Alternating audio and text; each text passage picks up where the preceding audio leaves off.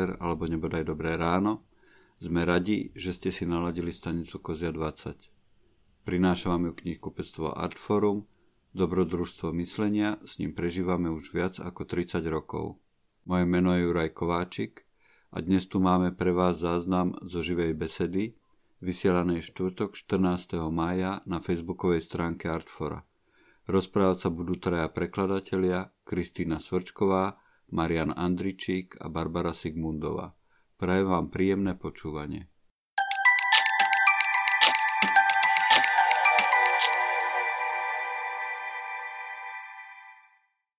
Dobrý večer. Vítajte pri sledovaní livestreamu Artfora alebo pri počúvaní podcastu Stanica Kozia 10.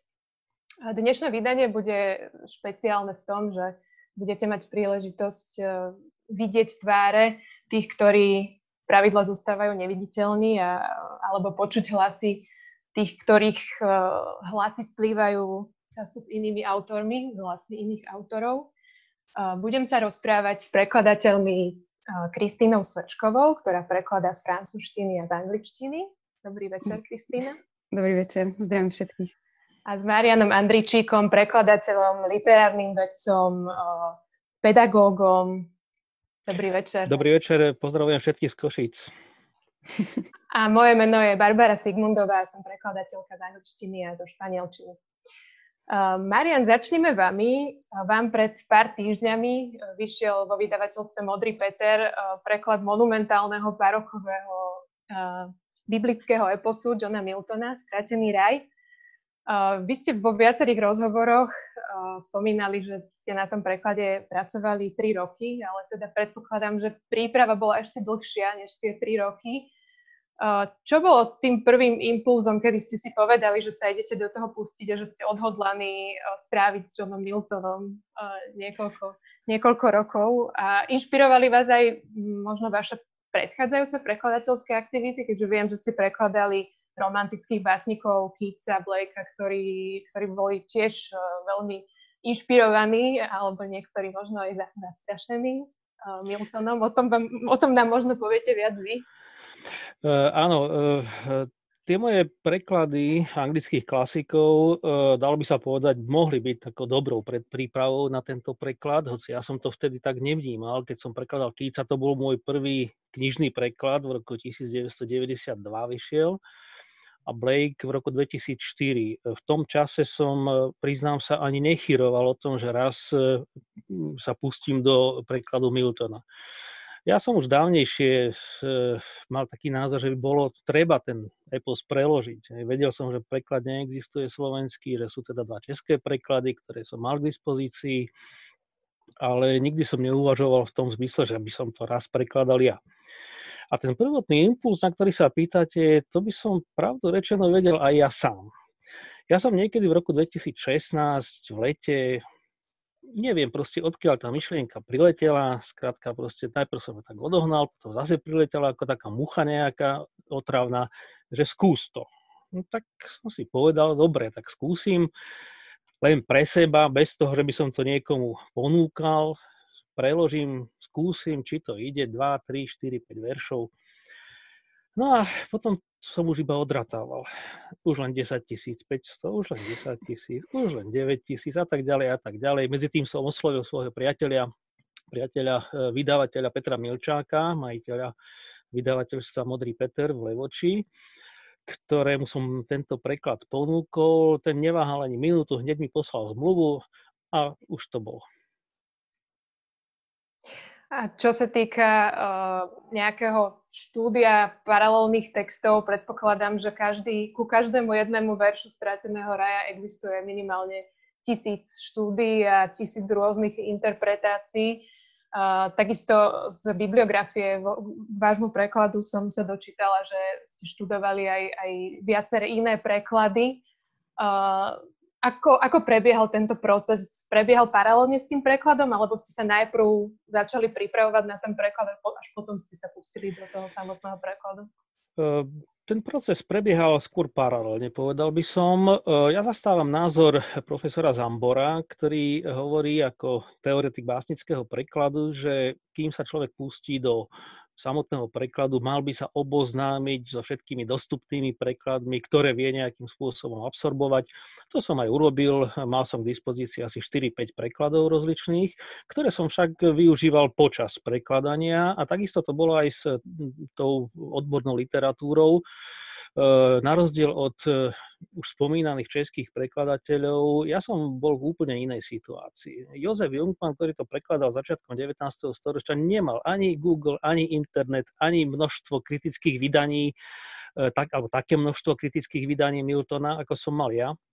Navyše, istou takou výhodou bolo to, že existuje vydanie Miltona e, s poznámkami, ktoré zhrňa komentáre všetkých kritických vydaní od toho 17.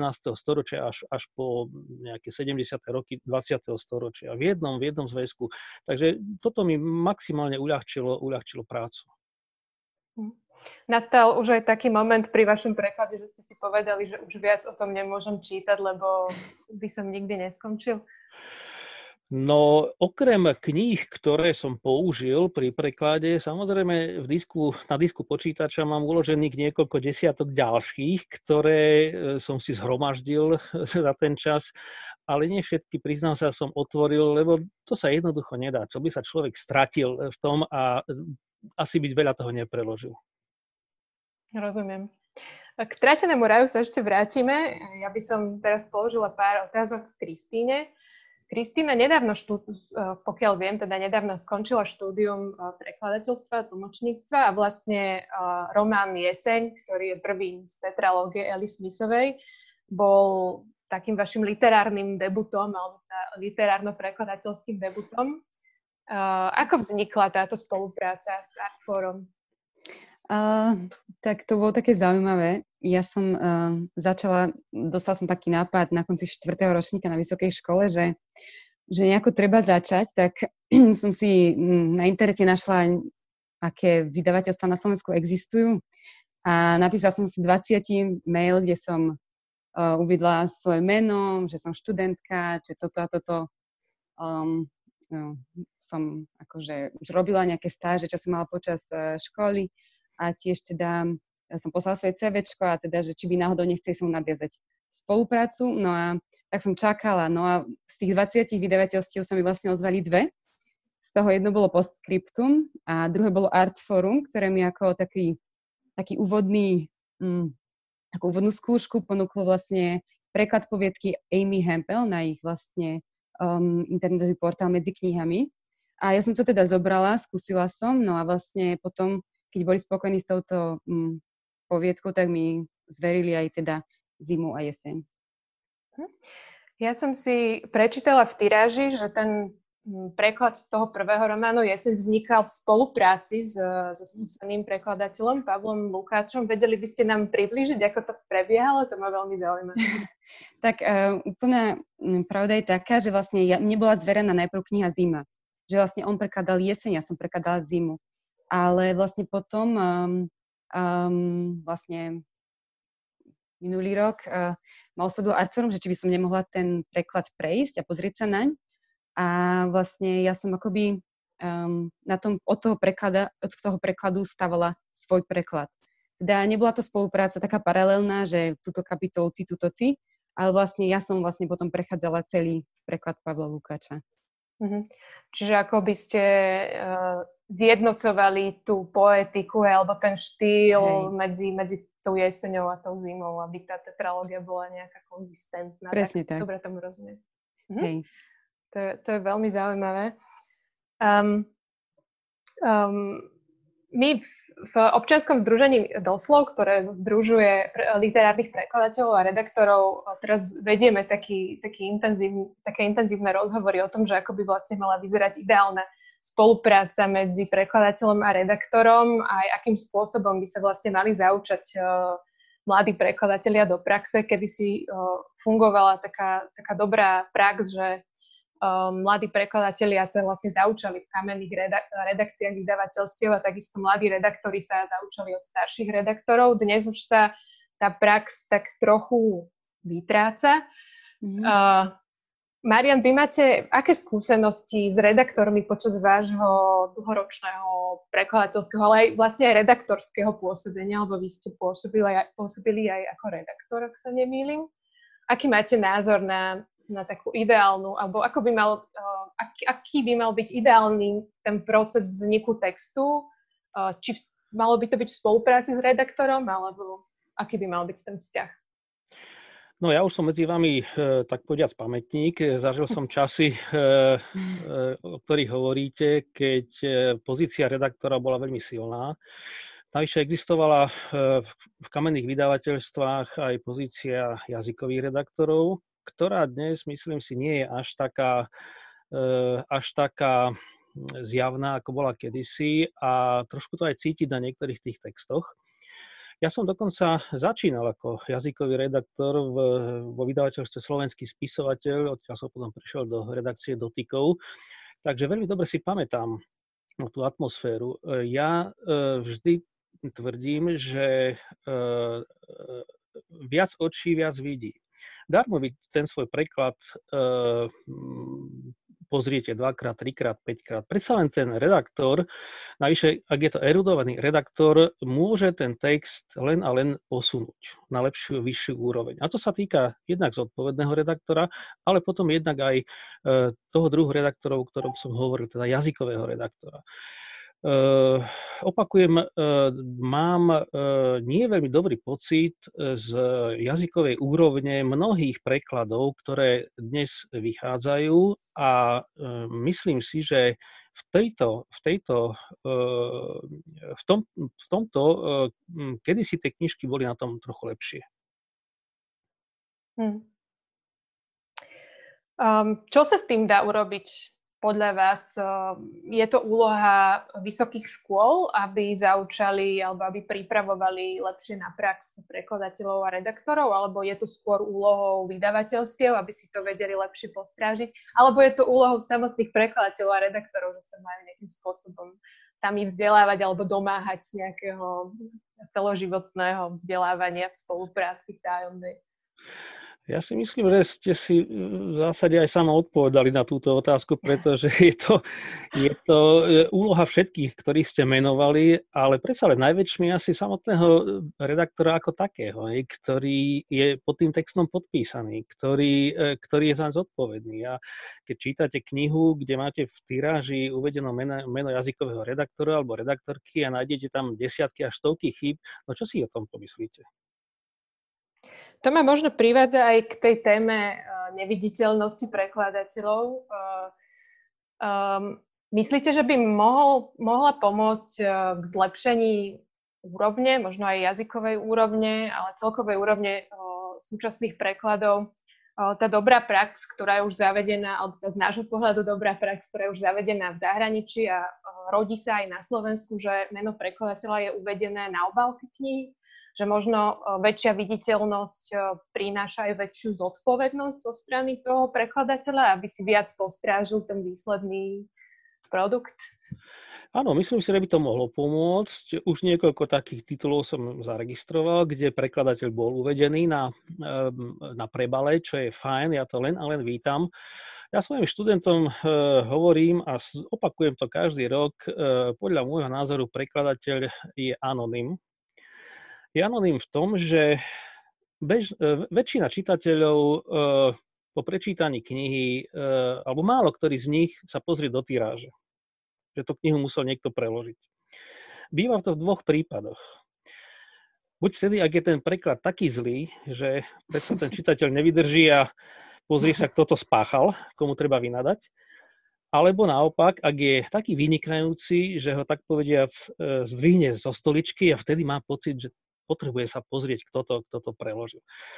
Inak e, som dosť skeptický voči, voči, voči tomuto, ale, ale e, to, o čom hovoríme, uvádzanie mena e, prekladateľov na prebaloch kníh, myslím, že by to mohlo pomôcť.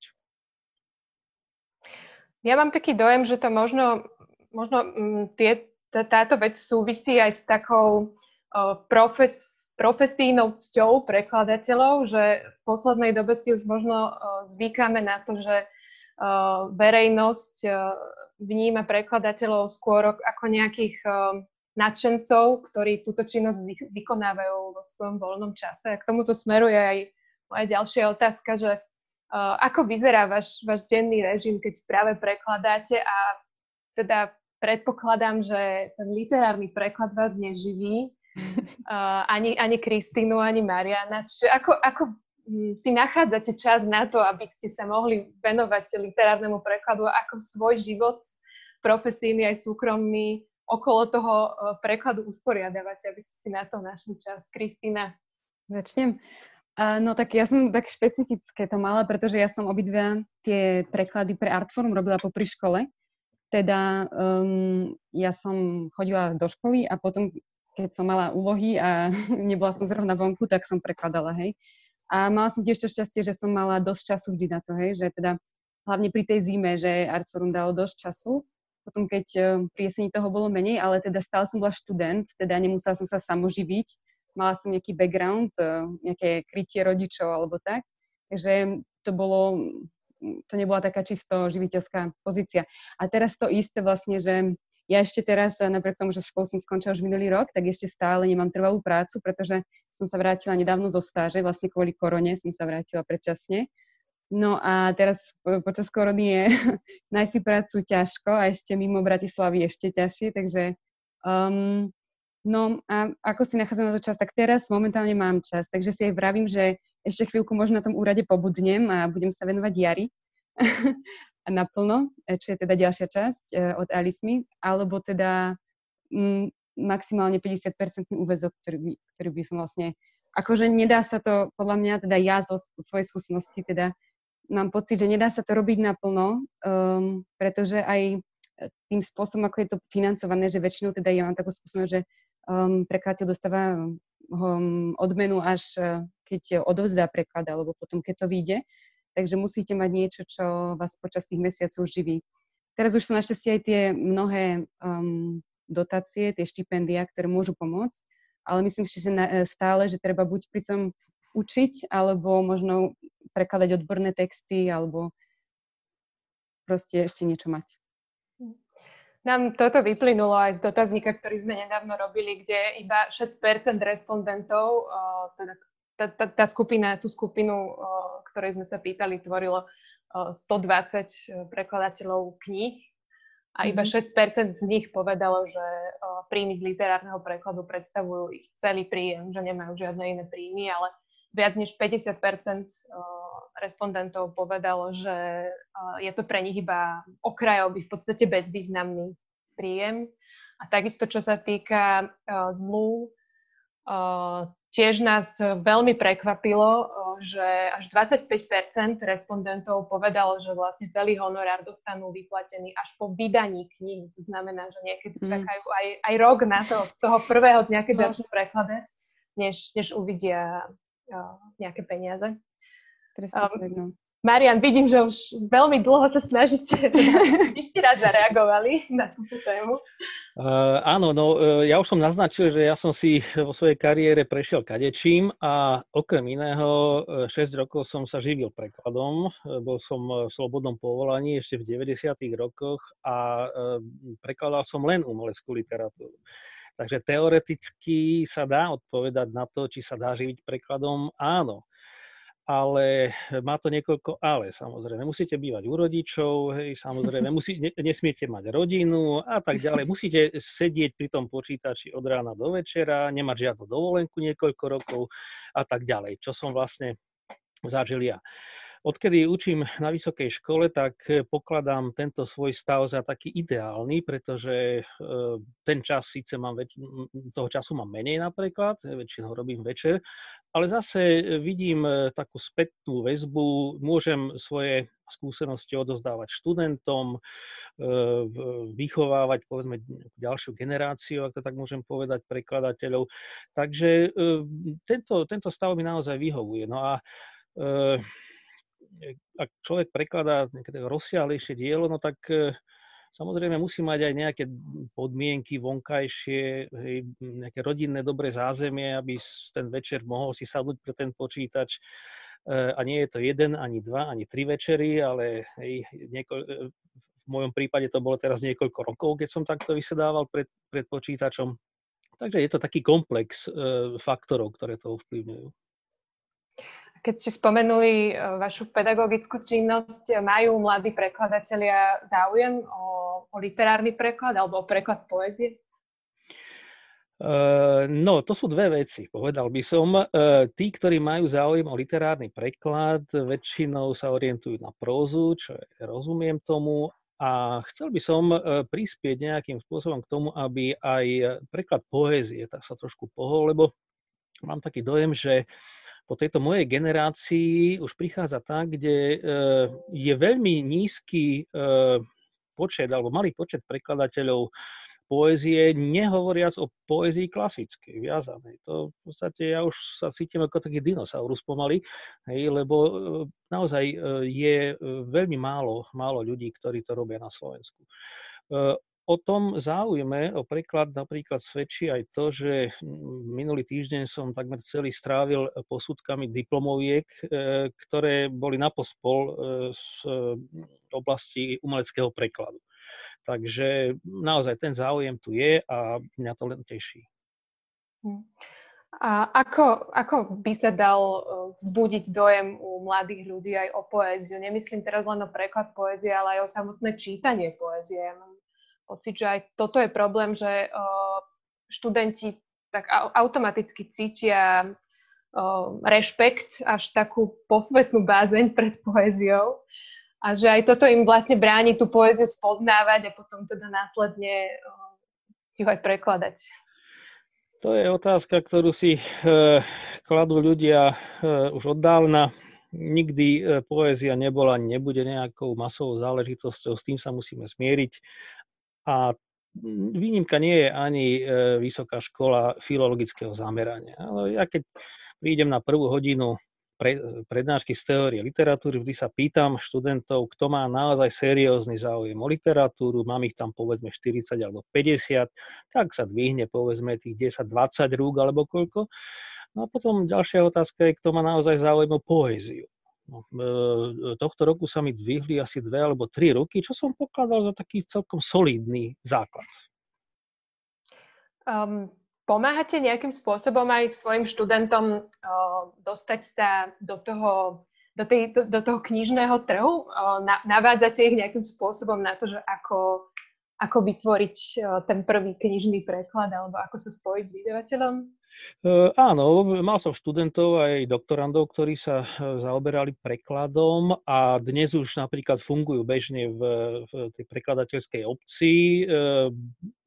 Nebolo to tak, že by som ich vyslovene osobne nejakým spôsobom navigoval teda, alebo uh, skontaktovával s vydavateľmi, ale, ale povedal asi, akým spôsobom, ako, uh-huh. ako sa dá, povedzme, prísť k prekladu, a, a, a, akými cestami. No tých cest je samozrejme viacero. Vy, keď ste začínali s, s prekladom poézie, mali ste nejaký, nejaký vzor alebo nejakého mentora, ktorý vás posunul, alebo mm, možno nejaký prekladateľský vzor, ktorým ste sa inšpirovali?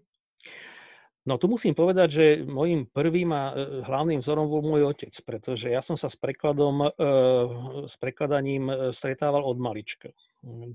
Vždy som počul klepkanie písacieho stroja, keď otec v susednej izbe stále čosi prekladal, pretože e, on prekladal z e, východoslovanských jazykov, preložil vyše 80 kníh, takže stále, stále nejakým spôsobom e, prekladal, či už popri zamestnaní, alebo takisto aj na voľnej nohe, takže vlastne tak nejako tie otázky prekladu prirodzene nejak sa ku mne dostali a to vyústilo v rozhodnutie študovať e, niečo také na vysokej škole. Ale vtedy, začiatkom 80. rokov, e, na Bratislavskej filozofickej fakulte bolo možné študovať preklad len odborný alebo e, tlmočenie čo teda mňa až tak nebavilo veľmi, nemám na to bonky, tak som sa rozhodol vyštudovať učiteľský smer a tak či tak som sa k tomu prekladu dostal. Uh-huh. To je veľmi zaujímavé. Kristýna vlastne tiež vyštudovala uh, preklad na Filozofickej mm. fakulte a ja tiež. A teda ja som mala to šťastie, že práve v tej oblasti literárneho prekladu som mala veľmi silné vzory a aj teda veľmi, veľmi dobrých mentorov. Konkrétne aj poviem meno Evy Palkovičovej, ktorá teda je úžasnou inšpiráciou, čo sa týka aj translatológie, aj prekladu, aj, aj, aj učenia. Kristýna, vy ste mali tiež takéhoto nejakého, takýto nejaký prekladateľský vzor na škole alebo mimo školy? Alebo čo vás formovalo ako, ako prekladateľku a formuje? Uh, tak uh, určite, akože um, určite ten, um, moja hlavne teda profesorka, ktorá ma ako viedla aj na bakalárskej, aj na diplomovej práci, zároveň viedla aj uh, teda prekladateľské semináre, pani profesorka Katrina Bednárová, tak um, tá bola v tom špecialistka, lebo vedela akože rozobrať všetky tie texty až na kos, že, nebola spokojná, pokiaľ sme naozaj nenašli tú podstatu a tým ma viedla vlastne, tým nás všetkých viedla teda ísť na hĺbku. A, a to, to je super, že hoci to bolo na francúzštine, že to sa dá aplikovať teda v hociakom jazyku. No a, ale myslím si, že teda e, ten cit pre jazyk, ten, e, ten e, vzťah pre kreatívstvu, to začalo u mňa ešte, keď som bola akože dieťa, čítaním, knihami, rozhlasovými hrami a tým všetkým. Lebo ja, keď som akože išla študovať prekladateľstvo, tak som nešla teda s tým zámerom, že chcem byť prekladateľka tlmočnička. To bol skôr teda, že taký záujem o jazyky a teda taký všeobecný odpor, čo v spoločnosti, že učiteľstvo nie, hej, no to je taká poistka, tak sa to hovorí niekedy medzi mladými. Pritom akože mňa učiteľstvo vždy ťahalo, ale teda počas toho štúdia práve som si vytvorila ten vzťah, že ako tie ruky plynuli a hlavne teda na magisterskom stupni som eh, začala pocitovať, že, že ma to fakt baví. Aj teda učiteľia boli spokojní, tak um, preto sa potom aj vlastne osloviť tie vydavateľstva a, a tak to šlo. Mhm. Máme tu pre vás eh, prvé otázky od, od uh, publika. Ja som zabudla spomenúť, eh, že teda na eh, facebookovej stránke Artfora sa pra, priamo pod týmto live streamom do, do komentárov môžete našich hostí pýtať, pýtať otázky, ale naši inteligentní diváci a posluchači sa, sa dovtipili aj sami, že prvá otázka je na Kristínu. Mňa by zaujímalo, ako dlho prekladateľka prekladala zimu, jeseň pardon, zimu. Jeseň aj zima patria k mojim srdcovkám. A ďakujem. Uh, tak zimu som prekladala dlhšie ako jeseň, pretože ako som povedala, som začínala. Takže ju som um, vlastne prekladala celý jeden semester, keď som práve bola v Británii, čo bolo celkom príhodné, keďže práve sa konal Brexit, o čom aj vlastne Alice Smith píše. Takže to bolo asi tak 5 mesiacov, ale teda popri robote a popri stáži, teda nebolo to, že 100% môjho času. No a potom vlastne som sa vrátila k jeseni, na asi 4 mesiace som robila jeseň a vlastne keď už jeseň bola vydaná, tak som sa ešte na chvíľku vrátila znova k zime, posledné doťahy, takže mm, neviem to tak povedať presne, ale tak možno by som tomu dala 8 mesiacov. Uh-huh. Uh, otázka pre Mariana Andričíka. S akým najnáročnejším textom ste sa stretli, teda samozrejme okrem Strateného raja? No, s akým najnáročnejším textom? Ja by som možno spomenul uh, poéziu Williama Blakea, ktorú som prekladal, už som o tom hovoril, pre vydavateľstvo Slovenský spisovateľ. Uh, taký útly výber z jeho básnickej tvorby. Uh, bola to zhodou okolností posledná kniha edície Kruh milovníkov poézie. Ak si dobre pamätám, nič potom už nevyšlo v tejto edícii. A bola to veľmi náročná, náročný, bol to veľmi náročný preklad, ani nie tak preto, lebo, že by e, ten text bol sám o sebe semanticky nejako náročný. Práve naopak, on je veľmi jednoduchý. On je veľmi jednoduchý, vychádza z ľudovej slovesnosti ten jazyk a dosiahnuť e, podobný účinok nejakej ľahkosti v, v tej e, viazanej reči bol, dalo dosť zabrať. Pamätám sa, že jednu básničku, myslím, sa volala Muška, som prekladal asi rok e, s prestávkami samozrejme. Nikdy stále som nebol spokojný s, tom, s, tou, s tou verziou a naozaj trvalo mi, trvalo mi minimálne teda rok, kým som do, sa dopracoval k ako tak priateľnému riešeniu. A keď sa pozriete na ten preklad s odstupom času, alebo do, mali ste odvahu pozrieť sa na ten preklad s odstupom času, Uh... Ja sa málo kedy pozerám na svoje preklady so, so stupom času. Uh, jedine vtedy, ak e, sa uh, chystá nejaké nové vydanie a teraz zistím, že ten pôvodný preklad uh, nie je taký, ako by som si toho, z, toho, z, z toho odstupu času želal. To sa mi napríklad stalo pri, pri Bytníkoch, keď som vydával druhú antológiu a využil som do nej samozrejme básne, ktoré už vyšli a zistil som, že niektoré verše ma neuspokojujú a tak som ich musel prerobiť. Som ich prerobil do toho druhého vydania. Takže mm, e, samozrejme, že pokiaľ ten časový odstup väčší, tak človek sa pozera na to, na to inými očami a vidí to, čo predtým nevidel. To ma privádza aj k, k otázke, že kedy vlastne sa rozhodnete, že ten, ten preklad je už hotový, alebo uh, možno s akým odstupom uh, aký by mal byť ten minimálny odstup alebo ten minimálny čas, ktorý má vlastne prekladateľ na ten, na ten preklad, aby ho neodovzdával ešte za horúce, ale aby sa mohol nad tým zamyslieť, že či, či naozaj teda je to toto, čo, čo, čo chcem, aby vyšlo v tej tlačenej podobe. To závisí od toho, čo e, si predstavuje pod hotovosťou prekladu. Jedna vec je mať hotový hm. preklad e, v tom zmysle, že ho musím odozdať do vydavateľstva, lebo ma tlačí deadline, nejaký termín. Hej, tak musí byť hotový, nemôžem odozdať polovicu prekladu. To je jedna vec. Uh, tu by som zacitoval uh, pána profesora Stanislava Rakúsa, s ktorým sme absolvovali množstvo všelijakých diskusí literárnych a e, ktorý ako autor, prozaík, e, e, mi svojho času povedal svoj, svoju takú definíciu alebo chápanie hotovosti literárneho textu. Povedal, že text, ktorý teda odozdáva, pokladá on za hotový vtedy, ak sám vnútri má taký pocit, že odovzdal tomu textu všetko, čo mu odozdať mohol. Eh, čiže toto by sa povedzme dalo pokladať za hotovosť, ale zase eh, človek ten pocit môže mať a eh, ako som už naznačil, s odstupom času zistí, že, že veci sa môžu mať aj inak. Takže naozaj možno by sa dalo aj tak odpovedať, že preklad nie je hotový nikdy. Mm-hmm.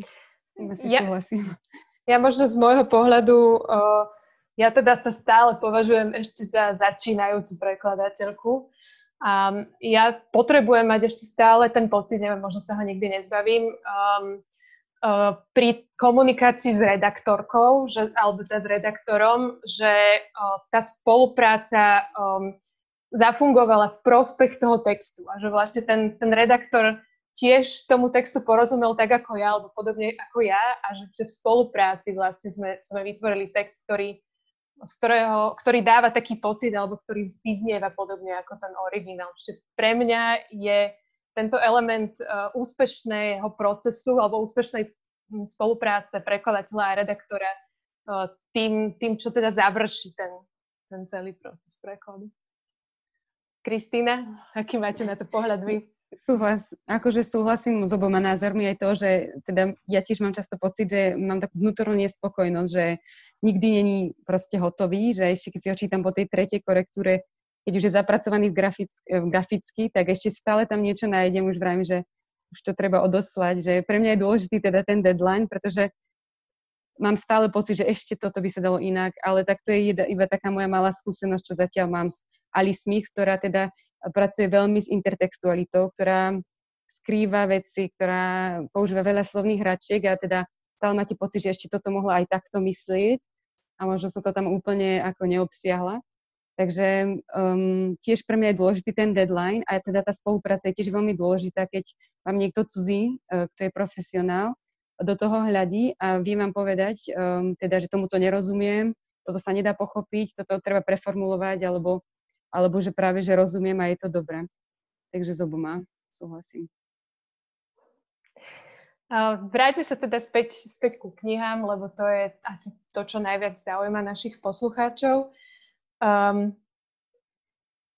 poďme, poďme asi najprv k tomu stratenému raju. Um, keď, keď vyšiel pred pár týždňami, tak uh, to bola taká malá senzácia. Dokonca, keď som si uh, googlila nejaké reakcie na ten preklad, tak som si všimla, že dokonca uh, o tom písal aj nový čas, čo ma teda dosť šokovalo. um, a, a je to aj pochopiteľné, že teda uh, prvý slovenský preklad takého zásadného diela aj pre anglickú, ale aj pre svetovú literatúru mal taký ohlas. Um, ale možno sa spýtam takú úplne banálnu otázku, že keby ste mali našim posluchačom vlastne vysvetliť, že v čom je to dielo také zásadné, alebo prečo, prečo práve toto dielo by nemalo chýbať v slovenskom preklade. No, e, kým sa pustím do vysvetlenia, tak jednu poznámku k tomu novému času. Mňa tiež prekvapilo, že teda práve nový čas zareagoval, čo ma aj potešilo samozrejme, ale zase ako nejakú senzáciu by som to nevnímal, keď sa pozrite pod daný článok, vidíte tam diskusia nula. Takže ono až taká veľká senzácia to zase nie je. No pokiaľ e, ide o samotný titul, no tak e, bežne sa e, Stratený raj zaraďuje medzi taký kánon svetovej literatúry. Harold Bloom vo svojej, vo svojej monografii Kánon západnej literatúry ho samozrejme neopomína. Je to epos, ktorý tematicky vychádza z kníh Genesis, ale vlastne ide až za, e, za e, písmo, za Bibliu, pretože Milton ako básnik si mnohé udalosti, ktoré predchádzajú, predchádzajú stvoreniu sveta, básnicky dotvoril, vytvoril a vlastne nimi sa začína celý ten, celý ten epos. Vlastne prvé dva spevy e, umiestňuje do pandemonia, teda do, do sídla Lucifera, Mimochodom práve pandemonium je, je termín, ktorý Milton e, vymyslel, vynašiel a teda jemu sa pripisuje a e, práve v týchto prvých dvoch spevoch vlastne Satan so svojimi najvernejšími e, e, diskutuje, čo podniknúť, čo urobiť na to, aby e, sa znovu teda e, vrátili na staré pozície. No a potom vlastne už prichádza ten známy príbeh stvorenia sveta, hej, e, prvých ľudí, e, hriechu a napokon sa e, končí vyhnaním z raja. No, samotný príbeh ako taký je známy, samozrejme. Hej. On, on nie je nejaký, nejaký zásadne nový, hej. ide o, o, o, povedal by som, nové básnické spracovanie tohto príbehu, ale spracovanie je veľmi, povedal by som, imaginatívne, krásne, svojou hudobnosťou, bohatstvom jazyka, bohatstvom obrazov, hej, ktoré, ktoré Milton eh, vtesnal do eh, aspoň pre eh, slovenského čitateľa veľmi tesného blankversu do tých desiatich slabík jedného verša. Takže je, je to text, ktorý, mm, ako povedal Eliot, poteší aj oko, aj ucho. Um, keď v 17. storočí uh, Milton, Milton vydal Stratený raj, tak, eh, tak eh, to bolo aj dielo istým spôsobom inovatívne a odvážne. Uh, a pre, mňa by teda zaujímala taká vec, ale neviem, že či je to otázka na vás alebo skôr na Miltona, ktorý nám už nemôže odpovedať, že prečo, prečo jeden z najväčších učencov svojich, svojich čias, ktorý, um, sa, sa, ktorý sa vyjadroval k, ktorý teda obhajoval vzdelanie pre, pre čo najširšiu skupinu ľudí, ktorý, hm, ktorý bojoval proti cenzúre a teda proti slobode vyjadrovania. Prečo mal potrebu prerozprávať príbeh, um, príbeh, ktorý vlastne zobrazuje túžbu po poznaní ako niečo hriešne? Hej, za, čo, za čo vlastne človek bol vyhnaný z raja a prečo mal potrebu vlastne svoje myšlienky dávať do, do úst biblickým postavám? Máte pravdu, že toto je otázka, ktorú by naozaj najlepšie vedel zodpovedať e, sám Milton. Ono vlastne ani z jeho, z, z jeho spismy, na ktoré vlastne narážate pri, e, ak spomínate e, no, tie jeho názory na vzdelávací systém, alebo na e, cenzúru, tiež mali svoje obmedzenia, pretože vzdelávací systém napríklad vylúčoval ženy, e, cenzúra zase nebola absol- teda e, sloboda vyjadrovania tiež ju nechápal úplne absolútne, ale naozaj to by sme sa museli nejako vžiť do, do kože básnika, autora, politika, ktorý sa v, v, dal dokopy vlastne s tým novým povedzme režimom, alebo ako to nazvať, Olivera Cromwella s republikou, ktorý bol zásadne proti, proti, proti monarchisticky zameraný. A zrejme svoje isté, istý, isté, ako by som to povedal, istý vplyv zohralo aj nejaké pozadie takého širšieho, širšieho európskeho kontextu, tých náboženských vojen, hej, ktoré vlastne sa premietli aj do, eh, do toho Anglicka, pretože boj eh, puritánov a eh, anglikánov nadobudlo až také kontúry, že vlastne v roku 1620 sa mnohí puritáni boli nútení opustiť Anglicko. Hej. Čiže boli to časy veľmi ťažké, tvrdé a naozaj ťažko povedať,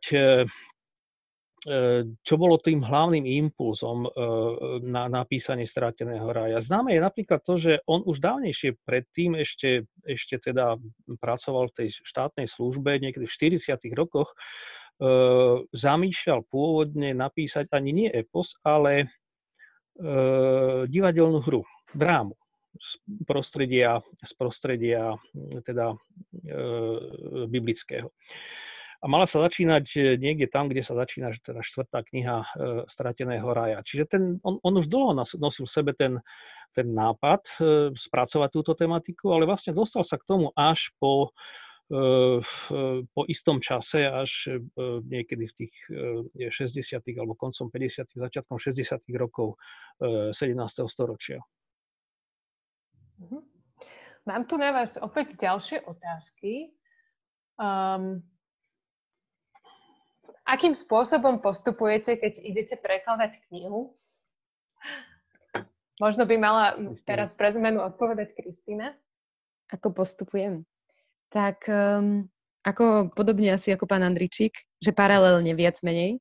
Teda um, prečítam si knihu a začnem teda hrubý preklad Lenže, ako som spomínala, že Alice Midona um, používa veľkú intertextualitu, odkazy na citáty, na knihy, na filmy, na umelcov, na, piesne, ktoré sa len tak zapletajú a vlastne nie vždy to uh, úplne, že zvýrazní v texte, že vidíte, že je to citát, že niekedy vám to len trochu nesedí a mu, hodíte to do Google a zistíte, že vlastne ona práve teraz odkazuje na Charlesa Dickinsa a na jeho príbeh z dvoch miest, takže je to také neustále overovanie popri, popri preklade teda, že, um, že teda tým, že ja pri týchto dvoch knihách som postupovala tak, že tým, že som mala pocit, a teda, že tam toho bolo veľa, tých odkazov, tak som išla paralelne s textom, teda ako prekladám, zastavím sa a vyhľadávam si informáciu, aby som vedela tú informáciu, čo chce predať autor, čo najlepšie vystihnúť a, a predať ďalej teda čitateľovi.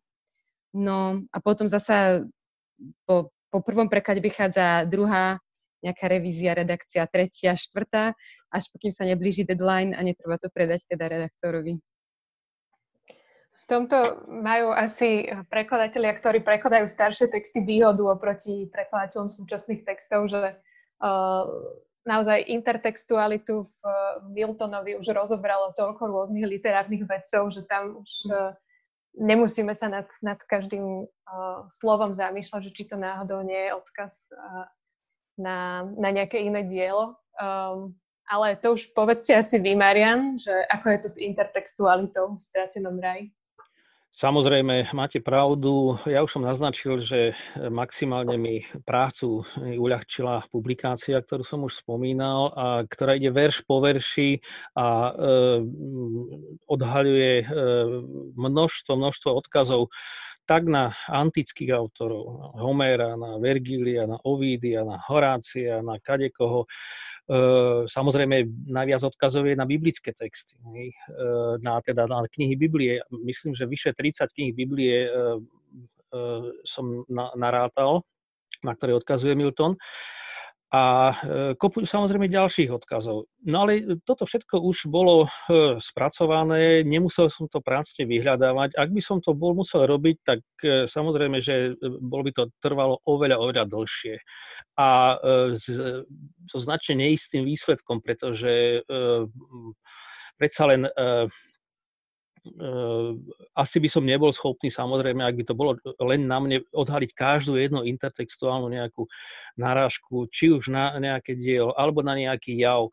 Je tam množstvo narážok na, na e, súdobe pomery, hej, anglická.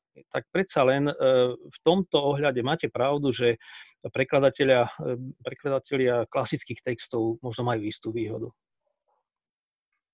Ja by som sa vrátila ešte možno k tej mojej predchádzajúcej otázke Uh, hoci sa to môže zdať teda ako nejaká banálna, banálna vec, uh, že, že teda prečo je dôležité, aby, alebo možno, ako, možno tá odpoveď sa nám môže dať tam, samozrejme, ale, ale možno by sme si to mali stále opakovať, že prečo je to vlastne dôležité, aby Slováci mali svoj preklad strateného raja.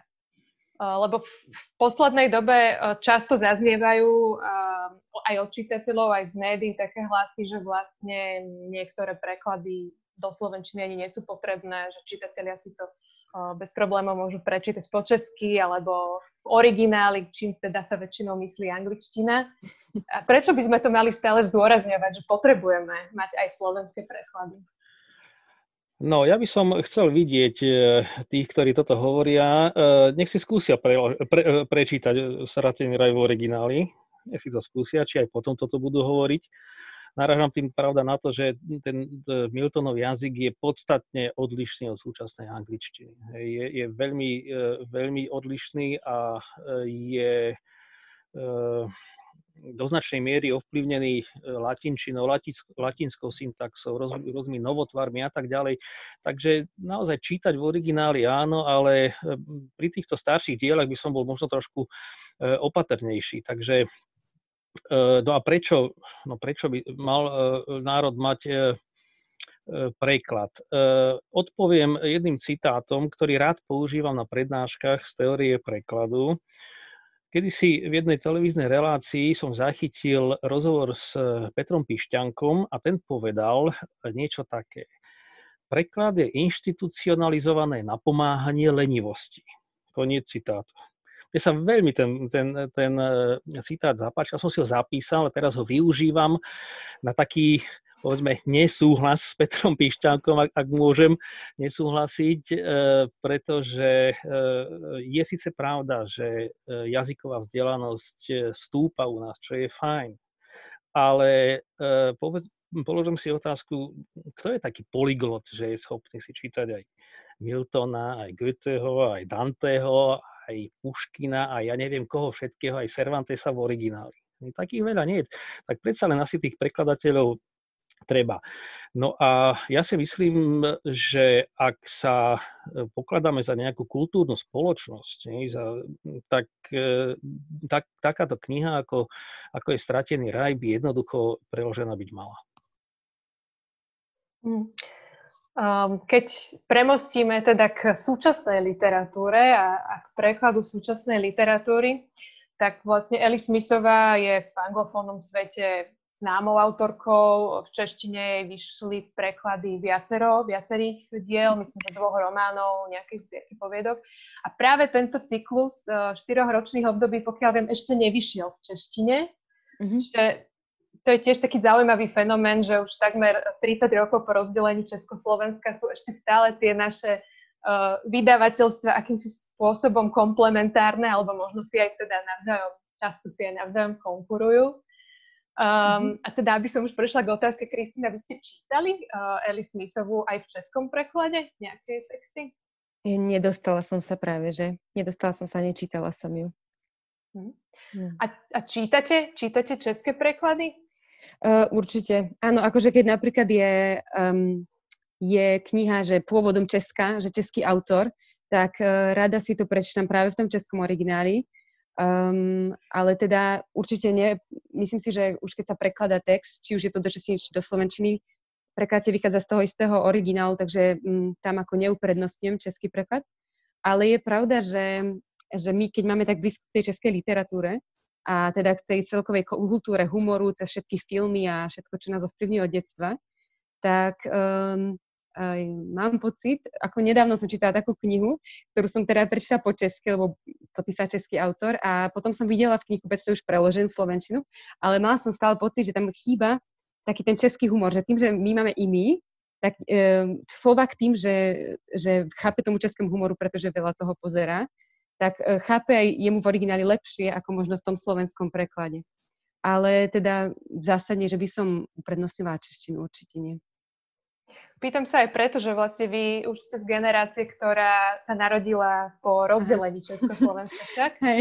Um, a už Hej. teda putujú také chýry, že, uh, že už mladí ľudia vôbec vlastne češtine ani nerozumejú a že teda už, už, už to, čo platilo doteraz, že, že slovenské knihkupectva budú môcť naďalej predávať české knihy a že vlastne nebudú musieť tie preklady vychádzať po slovensky, že to už ako keby prestávalo platiť. Tak preto sa vás pýtam, že mm-hmm. ako to je v akože. Je to, je to pravda. Akože podľa mňa to záleží veľmi od človeka, lebo mala som kamarátky v svojom veku, ktoré boli veľmi zvyknuté čítať po česky a nemali si najmenší problém. A ja som teda skôr um, tá, čo nemá problém počúvať, akože na počutie, ale teda či, na čítanie nie som veľmi zvyknutá, takže tiež mi do, trošku trvá, kým si zvyknem, že čítam po česky. No a ja si myslím, že je to prirodzené, že tým, že sme sa oddelili, tým, že uh, vlastne postupom času vlastne zaniká, hej, až takéto veľké zjednotenie, aké bolo predtým, tak je prirodzené, že ako keby zabúdame tú češtinu. Ja mám taký pocit, že, že Čechov to postihlo trošku aj možno rýchlejšie ako nás, že tak sa aspoň medzi nami hovorí, že oni nám rozumejú ešte menej ako my im, tak je to také celkom prirodzené. Marian, vy ako vnímate túto konkurenciu alebo teda komplementaritu medzi českými a slovenskými vydavateľstvami? Áno, komplementarita je asi lepší výraz v tomto kontexte. Ja som z generácie, ktorá vyrastala na českej eh, literatúre. Eh, mnohé knihy som čítal po česky a dodnes, ak, si mám, ak by som si mal spomenúť, či daný preklad som čítal v slovenčine alebo češtine, ani neviem, pravdu rečeno. Bolo by to úplne jedno, či čítam v slovenčine alebo češtine a dodnes mi to je jedno. Uh, pokiaľ ide o uh, dnešnú generáciu, však samozrejme, je 30 rokov po rozdelení, uh, alebo bude 30 rokov po rozdelení republiky, nemôžno očakávať samozrejme taký taký vzťah medzi jazykmi, aký bol, ale ja by som to nevidel až tak, až tak zle. Naši študenti bežne čítajú, e, čítajú po česky, áno, sem tam frflu, hej, prečo, prečo im nedám slovenský text, ale nemyslím si, že by to bolo také zlé. Naši dvaja synovia bez problémov čítajú po česky a e, ja si myslím, že je to tak, ako má byť. A myslíte teda, že by mali vychádzať paralelne nové texty, dajme tomu, o starých sme si už teda povedali, že by asi mali vychádzať aj v slovenčine, v češtine, ale myslíte, že by mali vychádzať aj nové texty, aj v slovenských, aj v českých prekladoch?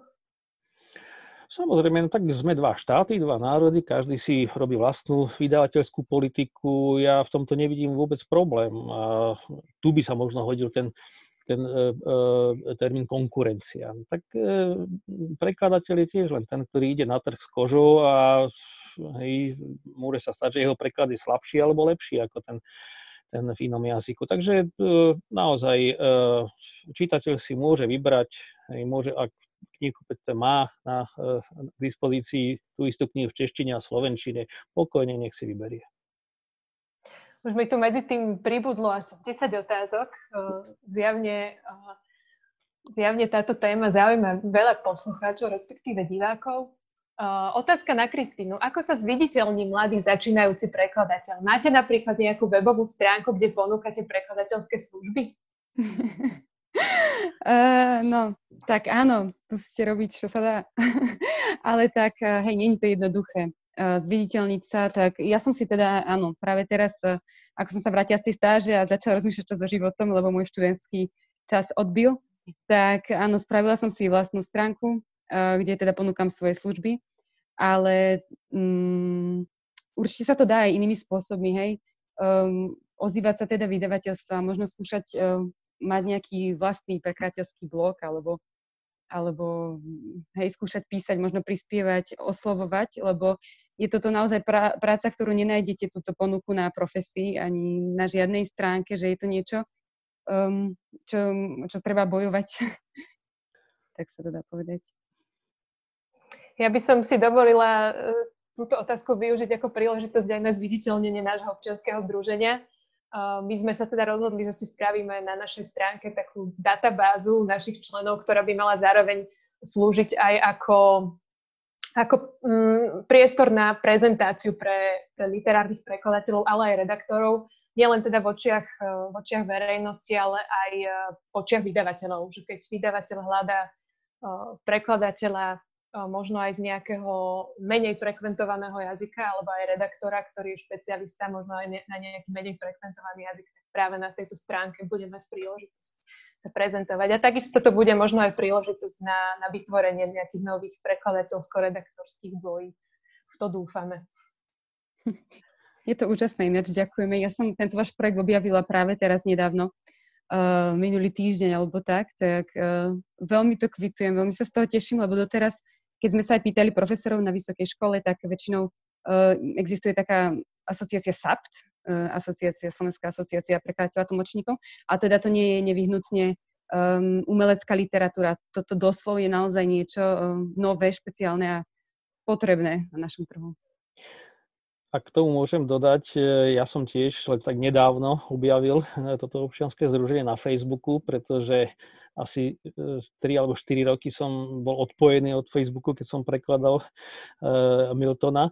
A k tomu, povedzme, oslovovaniu potenciálnych vydavateľov alebo zákazníkov, ja si veľmi dobre spomínam na svoj prvý E, knižný preklad, už, už som o ňom hovoril, John Keats, ktorý vyšiel v roku 1992. Vtedy samozrejme žiadne stránky ani internet nebol, tak som zobral niekoľko básní, išiel som do vydavateľstva Slovenský spisovateľ e, za Ľubomírom Feldekom, ktorý bol vtedy redaktor, tak som mu niekoľko tých básní dal, aj s edičným návrhom, že by som chcel e, takýto preklad pripraviť. No a on si to prečítal, povedal áno, ideme do toho a dostal som teda poverenie na, na, e, prekladanie. Samozrejme, že e, ten, ako by som to nazval, nejaké také renome alebo meno, e, prekladateľ si buduje postupne. Ja som tiež, povedzme, začínal v časopisoch, v revi svetovej literatúry, potom v iných časopisoch, až postupne som sa dopracoval k tomu prvému knižnému prekladu, no a potom to už išlo, jedna kniha za druhou. Hmm tiež, tiež sú často dôležité, aspoň teda v dnešnej dobe, aj odporúčania od kolegov. Mm-hmm. Uh, že teda skúsenejší prekladateľ, ak nemôže nejaký preklad zobrať z časových alebo iných dôvodov, tak zvykne hneď odporučiť nejakého svojho šikovného kolegu. Mm-hmm. Takže určite aj budovanie si dobrých vzťahov so svojimi kolegami pomáha. Uh, prečítam vám nejakú ďalšiu otázku. Toto je zaujímavá otázka až z takej uh, ezoterickej kategórie možno. Do akej miery vás ovplyvňuje text, ktorý prekladáte? Kto má začať? text. Neviem, do akej miery ovplyvňuje. No, ja ako prekladateľ sa usilujem vždy od textu udržiavať istú dištanciu. Veľa sa e, porozprávalo o rozličných e, empatiách prekladateľov, ciťovaní sa do textu a no, tak, takýchto záležitostiach, ale e, ja na takéto niečo veľmi neverím. Ja som za profesionálnu prácu, medzi tým textom a prekladateľom má byť istá dištancia a nemyslím si, že by nejaký preklad, e, ktorý som robil, a urobil som ich dosť, e, vyše 30 knižných prekladov, ma nejak zásadne ovplyvnil e, v, nejakom, v, nejakom, v nejakej sfére. Neviem, ešte je dosť krátky čas od, od, od vydania Miltona, tak možno počkám rok, dva a uvidím, čo sa so mnou stane. Kristýna, ako je to s vami? Tu sa to myslí, že ovplyvňuje v mojom reálnom živote alebo ovplyvňuje pri prekladaní? Tam o, už nebolo žiadne dovysvetlenie, Hej, takže... Tak ja som teda pochopila, že pri, pre, pri prekladaní tak to ma ovplyvňuje do veľkej miery, pretože to je ten originál, od ktorého sa odrážam. Takže potrebujem predať to jeho jadro, potrebujem predať ten invariant, to významové, to významové jadro, ktoré bez ktorého nemôžem fungovať. No a potom samozrejme, že um, to, čo sa kedy si spomína, teória vernosti a voľnosti, to treba, aby preklad bol aj verný, aj pekný, teda aby, aby som povedala to, čo chce povedať autor a zároveň, aby som to povedala po slovensky, že neprenášať nejaké kalky, nejaké možno mm, formy, formy vied, e, konštrukcií, ale na to zase je tam tá pomoc redaktora, ktorý vás vie pri tom zase zabrzdiť, ak, ak veľmi sa odbočujete. No a v reálnom živote, ako Alice Smith, um, určite ma ovplyvnila v tom, ako nazera na svet, tom, ako ona videla Brexit, tom, ako to dokázala prepájať a určite mi to otvorilo oči v tom, že nevidím ho tak nejak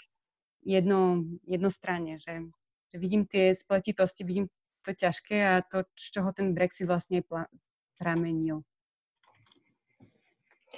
Mňa osobne, ak, ak môžem dodať niečo k tejto otázke, tak mňa, mňa osobne uh, ovplyvnil najmä Borges, keď som prekladala jeho texty v mojom, mojej pôvodnej tvorbe, alebo v tom, ako som začala písať. Že, že som uh, jeho spôsob písania potom nedokázala dostať z hlavy, ale samozrejme to potom časom vyprchá, lebo človek má rôzne vnemy, číta rôzne, rôzne, rôzne veci, rôzne štýly ale uh, v tomto si myslím, že uh, sa to prejavuje asi najmä u, uh, u prekladateľov, ktorí sú aj pôvodní autory. Že teda tie diela, ktoré, do ktorých sa zahlbia nejak intenzívnejšie pri tej prekladateľskej práci, tak potom môžu mať aj presah na tú ich pôvodnú tvorbu. Marian, vy ste aj básnik, však vy sa venujete aj pôvodnej tvorbe.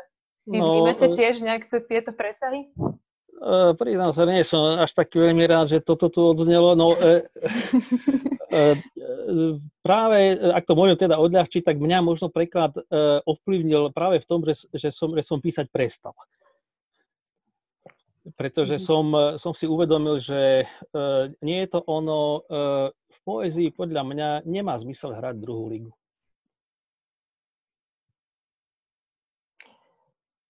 To je... Uh to je veta, ktorá si zaslúži možno aj moment ticha na zahlbenie. možno, možno by si to mali niektorí aj zapísať a, a opakovať.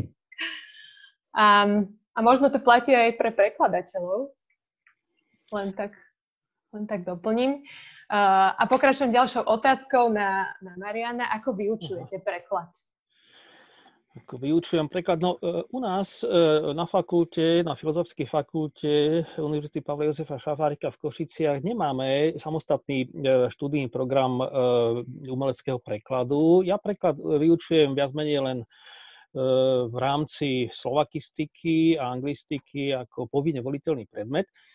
A vyučujem ho tak, že sa usilujem e, spájať e, teóriu s praxou. Pri, pri prednáškach sa väčšinou orientujem na teóriu a mám aj semináre, v ktorých teda e, sa venujeme konkrétnym prekladom, konkrétnym textom, tak prozaickým ako básnickým. Najprv ideme na analýzu jestujúcich prekladov, nie je tých textov veľa počas semestra, tak sa usilujeme uh, trošku hlbšie venovať a potom uh, už ku koncu semestra sa usilujem študentov motivovať k vlastným prekladom.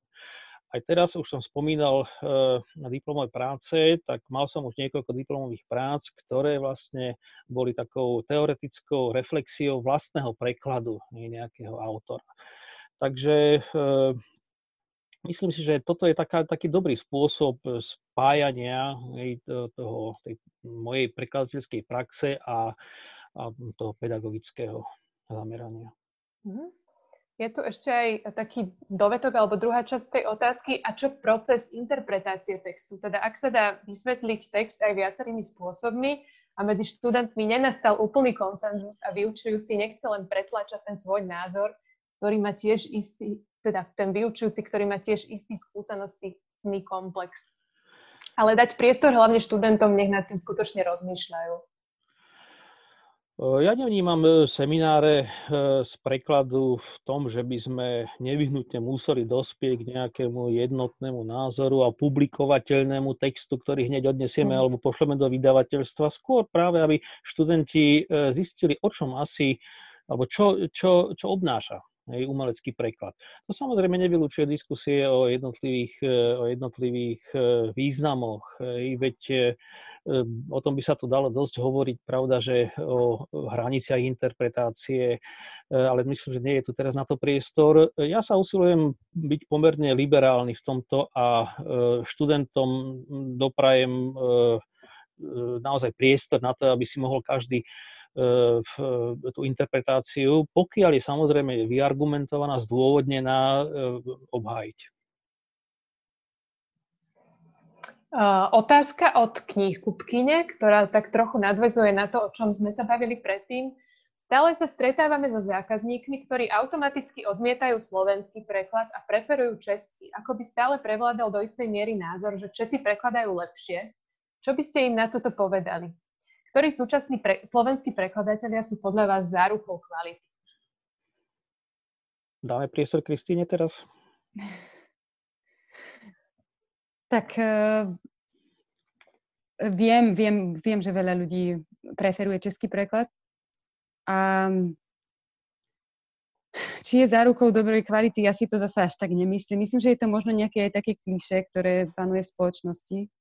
A, a možno, možno, že niekomu sa to aj odrezlo na skúsenosti, neviem, neviem to takto povedať. No nemyslím si, že zásadne akože český je vždycky lepší, alebo že je všeobecne lepší. Že možno, že je to len také, takéto naše aj také historické, že sme vždycky sa možno považovali za horších, možno od Čechov, neviem. No a bola tam ešte nejaká podotázka, na ktorú som zabudla teraz.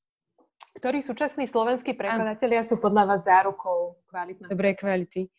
Mhm. No tak uh, súčasný, tak Pavel Vilikovský pre mňa bol, už teda zomrel, ale pre mňa bol teda uh, tiež takým vzorom. On prekladal jedného barca. Ďalšieho ste vy. to je tiež veľmi dobrá kniha. Tiež si myslím, že vy, čo tu sedíte.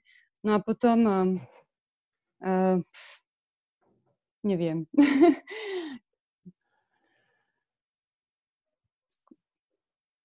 Marian, čo by ste vypovedali uh, zákazníkovi v knihkupectve, ktorý by, by chcel rádu, že či si teda má kúpiť český alebo slovenský preklad. Prečo, prečo by si mal kúpiť práve ten slovenský alebo práve ten český?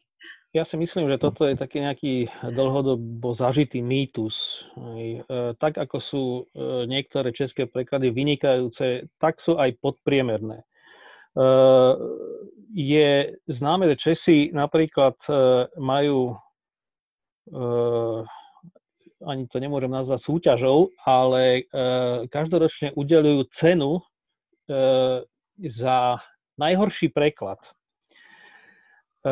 naozaj tam vychádza veľa zlých prekladov, ale my samozrejme vyberáme si asi z toho len tie, len tie zrniečka.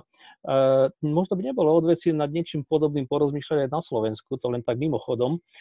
Ale nemyslím si, že všeobecne platí, že český preklad ako taký je lepší opakujem, sú výborné české preklady. Ja sám som vyrastal na, na prekladoch Jana Zábranu, Jaroslava Kořana, Antonína Přidala a ďalších vynikajúcich anglistov. Ale e, čítal som aj, aj veľa, veľa podpriemerných českých prekladov. Takže s týmto ja osobne nesúhlasím. A ja neviem, ja som som nikdy nebol, naozaj neviem, ako by som, ako by som argumentoval. Tak asi by som sa usiloval podsunúť e, danému zákazníkovi nejak, taký text, o ktorom som presvedčený, že je výborný preklad do Slovenčiny. Asi, asi len takto. A pokiaľ je o, o tie mená, tak v podstate vrátim sa k jednej z predchádzajúcich otázok, ktorú som nedopovedal a to sú, e, to sú práve tí, ktorí, ktorí ma aj ovplyvnili. Hej, pretože spomínal som svoje štúdia na vysokej škole, kde som mal to šťastie, že jedným z mojich učiteľov bol Jan Vilikovský, u ktorého som robil aj diplomovku z prekladu a to je naozaj e, e, teoretik prekladu a vynikajúci prekladateľ, ktorý mňa veľmi ovplyvnil. E, spomeniem povedzme Jana Zambora, s ktorým som roky spolupracoval, Ľubomíra Feldeka napríklad, alebo už tu bolo spomínané meno Evy Palkovičovej, ktorá je, ktorá je vynikajúca prekladateľka naozaj. Takže máme prekladateľov, ktorí si myslím znesú tie najprísnejšie svetové kritéria. Ja by som len doplnila, že aj u nás teda máme cenu za preklad, ktorú udeluje každoročne literárny fond. Len je trochu škoda, že nie je až taká medializovaná. Tým pádom vlastne k tým čitateľom sa to ani nedostane, že ktoré sú tie vynikajúce knihy vo vynikajúcich prekladoch, slovenských prekladoch, ktoré by si, po ktorých by možno mali siahnuť. A ešte by som možno len doplnila, ak mi dovolíte, také dve veci k tejto téme, že teda nevždy uh, nevždy je dobrý preklad ten, ktorý je ľúbivý preklad alebo ľúbivý text. To nevždy musí znamenať, že to je aj dobrý preklad. Um, a potom ešte takú druhú poznámku pod čiarou, že uh, možno tá kvalita českých prekladov uh, vyplýva aj z toho, že Česi majú trochu lepšie zázemie na, na, na, na preklad alebo na nejaký rozvoj prekladateľských osobností aj vzhľadom na to, že to je väčší trh, dvakrát väčší, alebo respektíve trikrát väčší trh než, než ten slovenský, keďže majú k dispozícii aj slovenský, slovenský trh. A preto najmä teda kvalitní umeleckí prekladatelia z menej rozšírených jazykov, ako je, ten, ako je angličtina, majú možnosť sa realizovať a majú možnosť sa tým možno aj živiť, aj na rozdiel od tých slovenských prekladateľov, dajme tomu z francúzštiny, portugalčiny, maďarčiny, ruštiny a tak ďalej, ktorí teda po 89. roku niektorí museli aj, aj skončiť alebo prerušiť tú svoju prekladateľskú činnosť. Čiže pokračujeme, pokračujeme, pokračujeme v otázkach, aby sme, lebo už, už sa rozprávame viac ako hodinu, tak aby, aby sa dostalo na všetkých uh, poslucháčov. Uh, vedeli by ste odporúčiť top 3 knižky o teórii prekladu pre tých, ktorí nemali možnosť preklad študovať na vysokej škole? Tak asi teória umeleckého prekladu od Popoviča. To je taká mm, stará klasika, ktorú čítame všetci. Potom tiež od Jana Vilikovského, teória prekladu. Ak k tomu môžem e, dodať, tak e, pravda, že s tým Popovičom súhlasím aj s e, Janom Vilikovským. Zrejme máte na mysli jeho monografiu Preklad ako tvorba z roku 1984. Mm-hmm. A k tomu by som možno doplnil Jiřího Levého a jeho umení prekladu. To je klasika tiež, tak ako v slovenskom preklade e, alebo v slovenskej teórii Popovič, tak v českej teórii Jiří Levý napríklad. Určite. Keďže sa nám už čas pomaly, pomaly míňa, ja by som vás veľmi rada e, vyzvala k tomu, keďže sme sa až tak veľmi nedostali k tomu, aby sme rozberali nejako detálnejšie e, vaše najnovšie preklady, tak rada by som vás vyzvala k tomu, aby ste navnadili poslucháčov na ten samotný text, aby ste im prečítali kúsok z toho svojho prekladu a povedali nám, prečo ste vybrali práve túto pasáž. Kristýna, chcete začať? Môžem. Tak ja som vybrala pasáž z jesene, ktorá je vlastne prvou knihou z tetralógie. A práve je to pasáž, v ktorej um, tak burcujúco, tak um, odvážne píše um, Ali Smith o tom, aké, aké vlastne to Anglicko rozdelené bolo a a čo vlastne ten Brexit znamenal. V celej krajine vládla skúčenosť a nadšenie. V celej krajine to, čo sa stalo, šíbalo okolo seba, ako by sa vo výchrici otrhol zo stožiara elektrický drôt a švíhal na všetky strany nad strechami, stromami, autami. V celej krajine ľudia cítili, že to bolo nesprávne. V celej krajine ľudia cítili, že to bolo správne celej krajine ľudia cítili, že skutočne prehrali. V celej krajine ľudia cítili, že skutočne vyhrali. V celej krajine ľudia cítili, že konali správne a že iní konali nesprávne. V celej krajine si ľudia googlili, čo je EÚ. Celej krajine si ľudia googlili bývanie v Škótsku. V celej krajine si ľudia googlili žiadosť o vydanie írskeho pasu. V celej krajine si ľudia nadávali do kokotov. V celej krajine sa ľudia necítili bezpečne. V celej krajine sa ľudia smiali na plné ústa. V celej krajine ľudia cítili, že sú v práve, v celej krajine sa ľudia cítili opustení a šokovaní. V celej krajine sa ľudia cítili čestní. V celej krajine sa ľudia cítili na nič. V celej krajine ľudia cítili bremeno dejín na svojich pleciach. V celej krajine ľudia cítili, že dejiny nič neznamenajú. V celej krajine ľudia cítili, že za nič nestoja. V celej krajine sa ľudia nádejali. V celej krajine ľudia stáli v daždi a mávali zástavami. V celej krajine ľudia kreslili hákové kríže. V celej krajine sa ľudia vyhrážali iným ľuďom celej krajine ľudia hovorili iným ľuďom, aby odišli. V celej krajine sa médiá zbláznili. V celej krajine politici klamali. V celej krajine sa politické strany štiepili. Celej krajine politici mizli. V celej krajine mizli sľuby. V celej krajine mizli peniaze. V celej krajine sociálne siete dosahovali svoje. V celej krajine sa všetko posralo. V celej krajine o tom nikto nehovoril. V celej krajine nikto nehovoril o ničom inom. V celej krajine ľuďom ležali v žalúdku ľudia iných rás. V celej krajine ľudia hovorili, že nie je pravda, že nemajú radi imigrantov. V celej krajine ľudia hovorili, že ide o nadvládu. V celej krajine sa z jedného dňa na druhý všetko zmenilo. Celej krajine tí, čo majú a tí, čo nemajú, zostali tí istí. V celej krajine ako obyčajné, obyčajne mal, maličké percento ľudí zarábalo na obrovskom percente ľudí. V celej krajine len peniaze, peniaze, peniaze, peniaze. V celej krajine len niet peniazy, niet peniazy, niet peniazy, niet peniazy. V celej krajine krajina rozdrobená na kúsky. V celej krajine krajiny odrezané jedna od druhej. Teraz by bolo veľmi zaujímavé na, nadpojiť na to priamo stratený raj a spraviť z toho nejaký postmoderný pastiš. Ale povedzte nám teda, Marian, že čo ste si vybrali ako pasáž a prečo? E, ja som si vybral takú kratšiu, dúfam, že nebude dlhá, pasáž e, z 8. knihy Strateného raja. E, celá 8. kniha je dialogom medzi právcom Adamom a archanielom Rafaelom. A v, tejto, e, v tomto úrivku e, Adam reprodukuje Rafaelovi svoj rozhovor s Bohom, s hospodinom, kde sa mu sťažuje na svoju samotu. Že teda ho stvoril, ale je sám a ne, nemá s kým, s kým e, byť. Takže e, ospravedlňujem sa, nie som ja veľký recitátor, ale pokúsim sa. Neodsúď vládca z moju reč. Môj tvorca milostivý ku mne buď či nevyslal si ma sem za seba? A nie je nižšie, každý slabší tvor? Veď aký spolok, aké súznenie, či slasť vie upokojiť nerovných.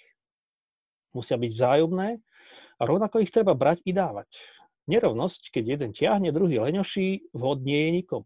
A čo skoro ich znudí oboch. Myslím spoločnosť, čo hľadám, v ktorej vedno, vedno dajú sa užívať slasti umu a kde zver nemožno spájať s ľuďmi. Každý druh je so svojím rád. Lev s levicou, tak múdro si ich v pároch pospájal. So zverou nemôže sa stýkať vták, či s vtáctvom ryba, s volom opica a vôbec už nie človek so zverou. Všemocný odpovedal bez hnevu. Pozerám, Adam, že si pedantsky plánuješ jemné šťastie, keď si chceš vybrať, kto bude s tebou a že hoď si v slasti, samému slas nechutí. Čo povieš na mňa, na tento môj stav? Zdá sa ti, že mám šťastie na dostač, či nie? Ja, čo som veky vekov sám, Veď neviem, kto by sa mi podobal a to bôž stál si so mnou naroveň. Už ako a s kým sa mám stýkať, ak nie s tými, čo som stvoril a čo sú voči mne nižšie, nekonečne viac, než voči tebe iné zvieratá. Smlkol, ja skromne vravím, dosiahnuť výšky a hĺbky tvojich väčšných ciest najvyšší nevie všetok ľudský um. Si v sebe dokonalý, nejakých chýb v tebe nie je. No človek do istej miery je iný, preto túži nájsť rovného sebe čo mu pomôže či zmierni nedostatky. Ty sa viac nemusíš množiť, nekonečný si, hoď jeden v každom čísle úplný. No človek počtom má dať najavo jedinú chybu, že je sám. A tak s rovnými plodiť rovných, zmnožovať svoj neúplný obraz, lebo chce vzájomnú lásku, priazeň zo srdca. To by bol asi krásny záver, ale ja tu mám predsa len na vás ešte, ešte uh, ďalšie dve rýchle otázky, aby sme uspokojili ešte aj posledných, uh, posledných divákov, poslucháčov uh, a nezabudli mm. na nich. Uh, na čom práve teraz pracujete? To je teda jedna z tých, z tých otázok a hneď, hneď možno aj tak trošku odpoviem, alebo čiastočne odpoviem, kedy vyjde raj znovu nájdený? Uh, áno, už to bola čiastočná odpoveď na otázku. Uh, ja som si povedal, už keď som taký rozbehnutý po tom stratenom raji, tak škoda by bolo tak nejak ako vypustiť a hneď som sa pustil do prekladania uh, takého povedzme voľného pokračovania, ak to tak môžem nazvať, strateného raja, ktorý zvyčajne teda sa prekladal raj znovu nájdený alebo podobne. Ja som mu dal názov Vrátený raj, ktorý sa mi zdá taký E, trošku e, príhodnejší aj v nadväznosti na stratený raj. A e, zároveň e, pracujem aj na e, preklade knižnej drámy Miltonovej, e, ktorá sa volá Samson bojovník, Samson agonistes. A tieto dve diela vyšli pôvodne v jednom zväzku v roku 1671 a bol by som rád, ak by teda vyšli aj v Slovenčine v, tá otázka, kedy vyjde, no to je ťažko povedať, e, pretože predsa len e, mám aj iné povinnosti okrem prekladania v práci, ale ja, ja by som bol rád, ak by vyšiel niekedy možno koncom budúceho roka, ale to je také moje skôr, skôr vnútorné prianie. Samozrejme, do toho ešte má čo hovorí vydavateľ Peter Milčák, takže dúfam, že nebude to trvať dlho. Dúfame aj my, lebo sa na to veľmi tešíme. Uh, najmä teraz, keď už sme sa začítali, alebo sa začítame do Straceného raja. A vy, Kristinka, pracujete už na Jari? Hej, ja som tiež, už som začala. A Jar vyjde vlastne budúci rok v máji niekedy. Uh, takže, takže vtedy môžete čakať. Dobre, úplne posledná otázka. Máte pre našich posluchačov, divákov nejaké knižné typy, čo práve teraz čítate? Um, tak ja, uh, ale to je trochu staršia literatúra. Ja čítam teraz Zvono, Zvono Drozdovo od, um, od Gabriela Chevaliera. Um, je to práve preto zaujímavé, že je to z francúzštiny, aj preto, že to prekladal Blahoslav Hečko. A jak sa vlastne on vyrovnal s tým všetkým, čo tam vlastne bolo treba spraviť prekladateľsky, tak to je naozaj klobúk dolu, no. To je aj veľmi dobrý typ na veľmi dobrý slovenský preklad. Áno, presne tak. no. Áno. Marian, a vy čo, čo odporúčate našim poslucháčom, čitateľom? Predovšetkým, predovšetkým chcem povedať, že naozaj súhlasím s tým, že ide o vynikajúci preklad Blahoslava Hečka, naozaj jedného z špičkových našich prekladateľov. Eh, čo čítam? Eh, musím povedať, že tento čas eh, korony, alebo korontény, ako sa tu nás hovorí,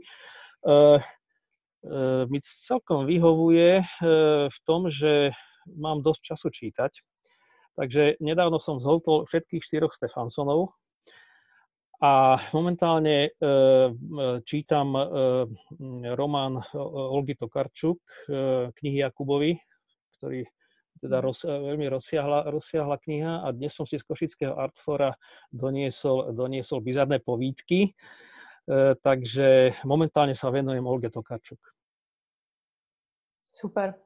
A ja teda, aby som, aby som nezaostala, ja čítam Zimu a jeseň a Stratený raj. a tiež sú to vynikajúce knihy na, na, na tento čas, pretože myslím, že obidve si vyžadujú také pozorné, hlbavé čítanie a možno práve v tomto čase, keď, eh, keď nemusíme až, až toľko eh, chodiť medzi ľudí a sme zavretí doma, tak práve tieto dve knihy, alebo teda tri knihy nám, nám dobre padnú. Uh, ďakujem vám veľmi pekne že ste odpovedali na moje otázky. Ďakujem veľmi pekne aj poslucháčom a divákom, že nám kládli ďalšie veľmi zaujímavé otázky a že to s nami vydržali až do konca. A ďakujem aj, aj Artforu, že prišlo s týmto nápadom osloviť prekladateľov. Myslím, že sme zďaleka nevyčerpali všetky témy, o ktorých by sme sa mohli baviť a najmä o tých, o tých knihách, ktoré sme veľmi, veľmi poctivo a veľmi dohlbky prečítali a ktoré možno poznáme najlepšie zo všetkých uh, slovenských čitateľov, že by sme vedeli rozprávať ešte dlho. Takže ďakujeme vám, ďakujeme vám za, za túto možnosť a stretneme sa možno niekedy na budúce pri nejakej ďalšej besede o knihách alebo o preklade. Dovidenia, do počutia. Ďakujem pekne. Dovidenia, ďakujem.